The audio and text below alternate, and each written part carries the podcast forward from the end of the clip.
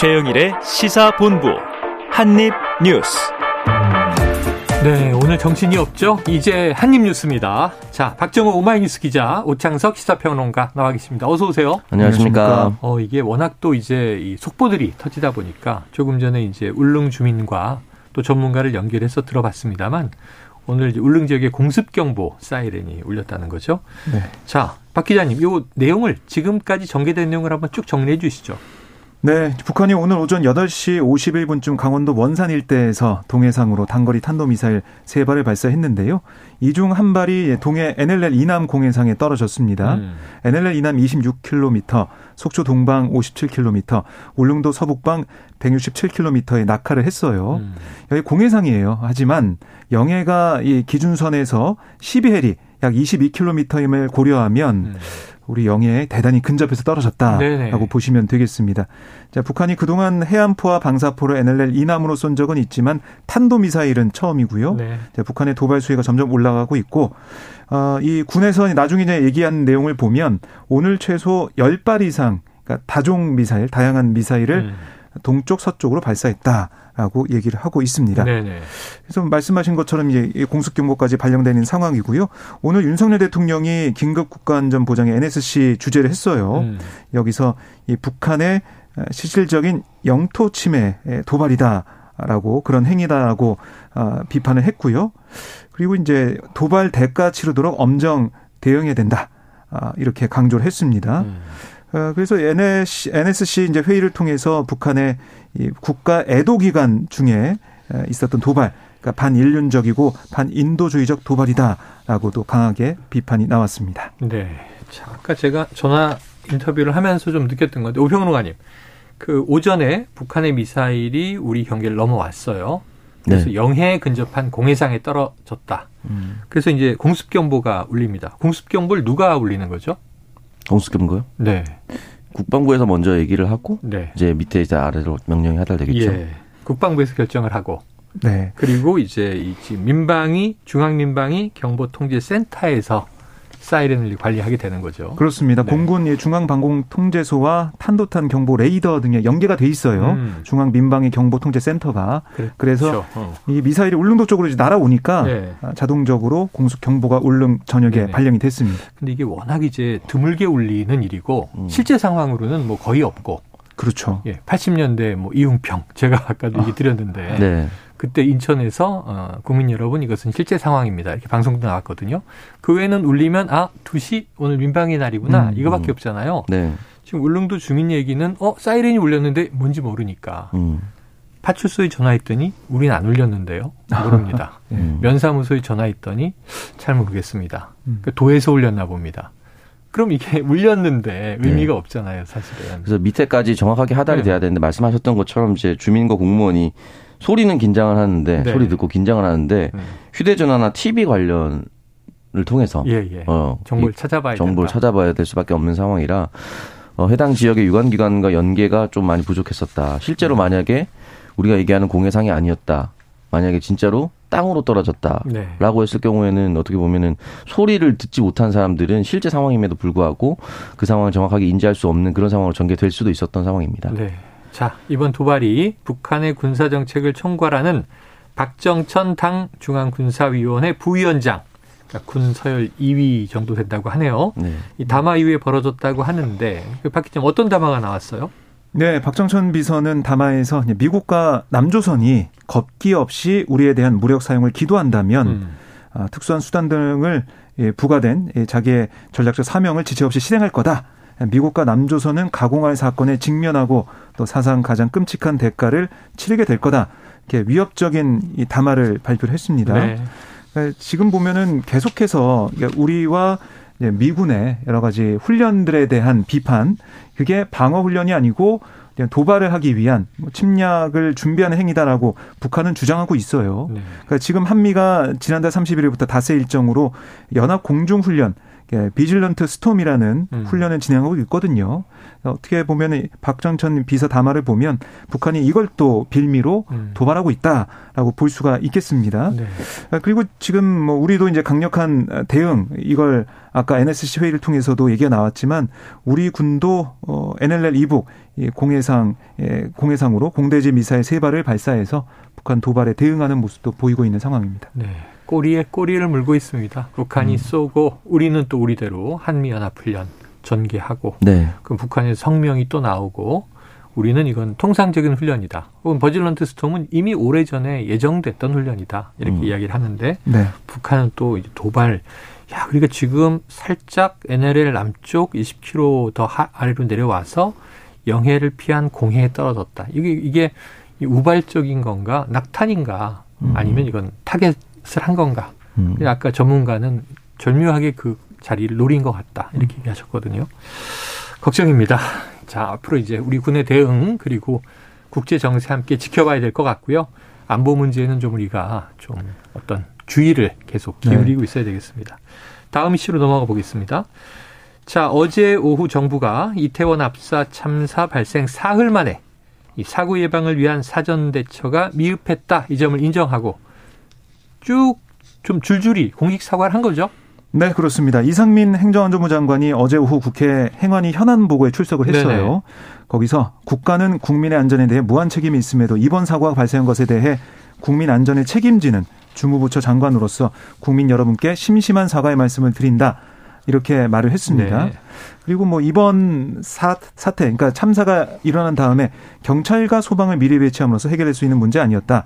또 평소보다 많은 인파가 몰린 것은 아니었다라고 말해서 논란이 있었는데요. 네네. 여기에 대해서도 이 장관이 유감을 표명을 했습니다. 그래요. 그리고 뭐 이어서 이제 박희영 용산구청장 또 오세훈 서울시장도 사고가 나왔는데 자 그런데 이제 어제 국회 행안위 이게 현안 보고 이렇게 돼 있다 보니까 저희가 이제 박찬대 의원을 연결했었습니다만 현안 보고여서 현안 질의가 아니어서 좀 아쉬워하던데 네. 이게 지금 여야 의원 질의는 어제 전혀 없었던 건가요?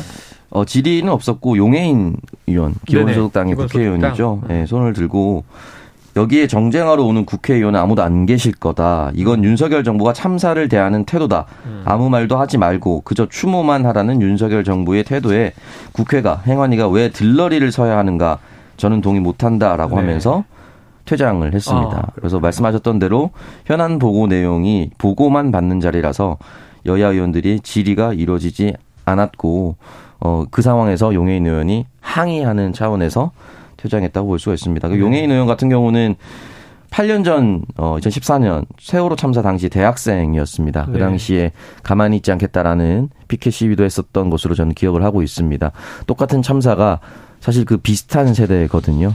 당시 고등학생이었던 사람들이 지금 이제 딱 20대 중후반에 대학생 또는 이제 취업준비생이 됐는데 똑같은 상황이 반복된다라는 것을 자신의 SNS를 통해서도 울분을 토해내고 또 정부가 없다라고 비판했습니다. 그렇기 때문에 국회 현장에서도 참고 있기가 좀 힘들었을 것이다라고 추정할 수 있습니다.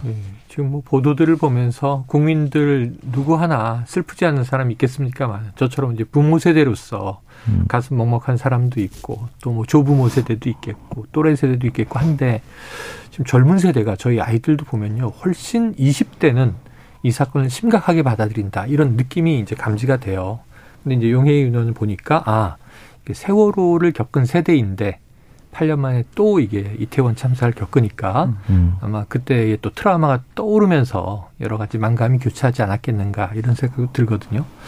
자, 아까 제가 잠깐 언급했습니다만, 이상민 장관의 이제 어제 행안위에서의 사과 얘기는 해주셨고, 그럼 오세훈 서울시장은 어떻게 사과를 했습니까? 네, 오세훈 시장이 기자회견 열었습니다. 네. 여기서 시민의 생명과 안전을 책임지는 서울시장으로서 이번 사고에 대해 무한한 책임을 느끼며 깊은 사과의 말씀을 드린다라고 또 죄송하다 이런 말씀도 올린다라고 밝혔는데요. 네. 중간중간 울먹이면서 말을 잊지 못하는 모습을 볼 수가 있었고요. 사죄의 말씀이 늦어 죄송하다. 이렇게 얘기하면서 잠시 뒤돌아서 눈물을 닦기도 했습니다. 그런데 이제 서울시의 예방대책에 미흡했다는 비판을 인정하냐 이런 기자들의 질문에는 수사기관의 수사가 예상된다. 또 한 시민단체가 고발했다는 기사를 봤는데 수사가 계속될 거고 자연스럽게 책임 소재가 밝혀질 거다. 이렇게 답을 했습니다. 그러니까 이 사과를 하는 모습 보이지만 우선은 수사를 하고 조사를 하고 있으니까 명확히 나온 다음에 거기에 대한 뭐 책임에 대한 얘기도 하겠다. 이렇게 강조를 한 겁니다. 네. 무한 책임을 느낀다 그러셨잖아요. 네, 무한 책임. 무한 책임은 이제 우리가 느끼는 조건 없는 이렇게 들리는데, 네. 자, 조사와 수사가 끝난 후에 그 결과에 따라서 그럼 이게 조건 있는 이렇게 또 받아들여질 수 있어서. 네. 자, 그러면은 오평론가님, 그 박희영 용산구청장은 또 어떻게 사과를 했습니까? 네, 박희영 구청장은 어제 공식 입장문을 통해서 사과를 했는데요. 먼저 관내에서 발생한 참담한 사고에 대해 구청장으로서 용산 구민과 국민 여러분께 매우 송구스럽다라고 얘기를 남겼고, 애도 기간이 끝나고 사고 수습이 완료되면 구청 차원에서 사전 대응에 미흡한 부분은 없었는지 꼼꼼히 확인하고 향후 면밀한 대책을 수립하겠다라고 이야기를 남겼습니다. 네. 네. 사고라는 표현을 썼다라는 것이 저는 와닿습니다. 네. 참사라는 표현이 아니고 사고라는 표현을 의도적으로 쓴 건 아닌가라는 생각이 좀 듭니다. 네네. 지금의 표현 문제에 있어서 또 여야에도 갈림이 있기 때문에 사고, 참사, 사망자, 뭐 희생자 이런 네. 차이들이 있죠. 자, 그런데 이제 야당에서 정부 고위공직자들의 태도에 문제가 있다 이렇게 이제 비판을 했다는데 어떤 이야기가 나온 건가요? 네, 그러니까 어제 한덕수 국무총리가 외신 상대 기자회견을 했어요. 네네. 한 뭐 140분, 그러니까 2시간 20분 정도 긴 시간 외신 기자들의 질문을 다 이제 받아서 답변을 했는데요. 여기에 대해 여러 가지 내용도 있었지만 그 중에 이 통역, 동시통역을 했는데 네네. 통역기가 조금 잘 작동이 안 돼가지고요. 네. 거기서 뭐 얘기가 나오자 이 한덕수 총리가 이게 좀 그러니까 기자 질문 중에 이런 게 있었습니다. 누구의 잘못도 아닌 것 같은 이런 상황에서 한국 정부 책임의 시작과 끝은 어디라고 보는가 이렇게 지적을 해서 한 총리가 뭐 경찰 수사에 의해서 책임질 사람이 있다면 당연히 책임져야 되고 국민의 생명과 안전을 책임지는 건 정부의 무한 책임이다 이렇게 얘기를 했는데 네. 이 답변을 한 다음에 통역기가 좀 이상이 있자 한 총리가 잘 안 들리는 것에 책임져야 할 사람의 첫 번째와 마지막 책임은 뭔가요? 라고. 기자 질문을 그냥 패러디했네요. 네, 그렇습니다. 약간 좀 미소를 지으면서 네네. 농담식으로 얘기를 했어요. 이제 이거를 이재명 대표가 오늘 아침 당 최고위원회에서 문제를 삼으면서 아니, 사태 수습에 총력을 다해야 할 총리께서 외신 기자 간담회를 하면서 농담을 했다. 아, 농담할 자리입니까? 라고. 꼬집기도 했고요. 네. 또 인사혁신처는 뭐가 그리 중요하다고 추모 리본에서 글자를 떼라는 지시를 하느냐. 또 참사가 아니라 사고라고 해라. 희생자가 아니라 사망자라고 해라. 또 영정사진 붙이지 마라. 이걸 공문에다 써서 지방정부와 공공기관에 지시를 하느냐. 이렇게 따져 묻는 모습을 볼 수가 있었습니다. 네. 자, 어쨌든 한 총리는 이제 외신 기자 회견. 왜냐하면 이번에 외국인 사망자도 적지 않았죠. 네. 20여 명이고 또 국적도 다양하고요. 농담 논란이 나왔지만 경위와 무관하게 사과했다. 네. 이런 입장을 밝힌 거죠. 오늘 총리실이 해명 자료를 냈어요. 네네. 그래서 이제 한 총리의 이 논란에 대해서 경위와 무관하게 국민들의 마음을 불편하게 해드린 점 사과드린다라고 밝혔습니다. 그래요. 알겠습니다. 자, 윤 대통령은 오늘도 서울광장에 마련된 합동분향소를 또 찾았네요. 네, 또 한 번 찾았습니다. 서울광장 앞에 마련된 이태원 할로윈 참사 합동분향소였고요. 31일 합동분향소가 마련된 이후 매일 합동분향소와 장례식장을 찾으면서 조문을 이어나가고 있습니다. 5일 국가 애도기간이 종료될 때까지 네. 매일 분향소 또는 장례식장을 찾을 계획이다라고 대통령실 관계자가 밝혔고요. 이 부분은 여러 가지 사연들이 계속해서 나오고 희생자들의 사연들이 나오고 가슴 아파하고 대통령으로서의 책임을 다하려는 조금이라도 책임을 다하려는 모습으로 비춰질 수 있습니다. 당시 상황을 우리가 이제 초기 보도부터는 영상으로 주로 쭉 보고 있었는데 네. 늘 이제 계속 머리에 지워지지 않는 질문이 어쩌다가 저 지경까지 갔지? 어떻게 저렇게 됐나? 이런 거였는데 왜 경찰은 없었지? 또는 신고가 없었나? 등등이잖아요. 그 당시의 이제 상황에 대해서. 맞습니다. 그런데 어제 행안위 이제 현안 보고에서 드디어 튀어나온 것이 경찰의 신고가 상당히 접수됐다. 그래서 이 6시부터 10시까지 4시간 동안 11건 접수된 게 공개된 것 같습니다. 네. 근데 그 내용을 보니까 뭐 6시 34분 첫 신고부터. 그렇습니다. 압사당할 것 같다. 이게 좀 충격적인 내용이었는데. 그러니까 어제 윤희근 경찰청장이 11시 30분에 네. 기자회견을 통해서 112 신고에 대한 미흡한 대처 대응이 있었다라고 얘기를 했어요. 그래서 이걸 특별 기구를 만들어서 감찰하겠다라고 얘기해서 과연 어떤 내용이 있었나라고 많이들 궁금해하셨는데 오후에 이 내용을 공개를 했습니다. 경찰에서 공개해가지고 언론에서 다 살펴보고 분석을 했는데요.